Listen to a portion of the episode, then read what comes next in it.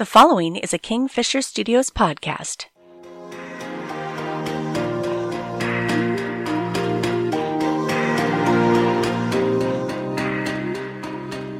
Compassion is defined as a feeling of deep sympathy for another who is stricken by misfortune, accompanied by a strong desire to alleviate the suffering.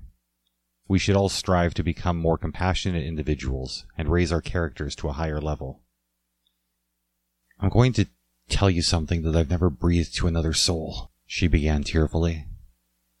What followed was a tragic story that instantly changed the way I looked at her.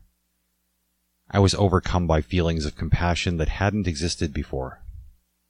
Why couldn't she have told me this sooner? I wondered in frustration. In retrospect, the question I should have been wrestling with was, why did I need to know the details before I exercised a meaningful level of compassion? What I came to realize is that we all have a story. Every single one of us has a story.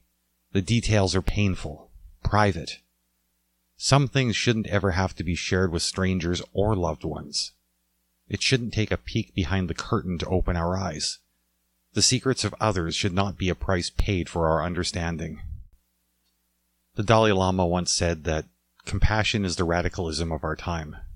Sadly, I'm forced to agree with that on some level. Too often I default to judging people according to how they treat me.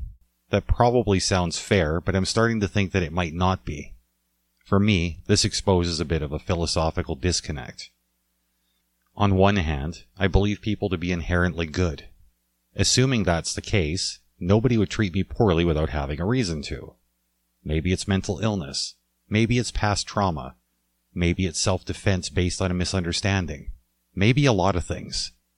The problem is that part of me believes the best about people, but another part assumes the worst. If I'm going to be honest with you, I have to say that everything I've ever said or done has felt justified in the moment at least. I always have my reasons.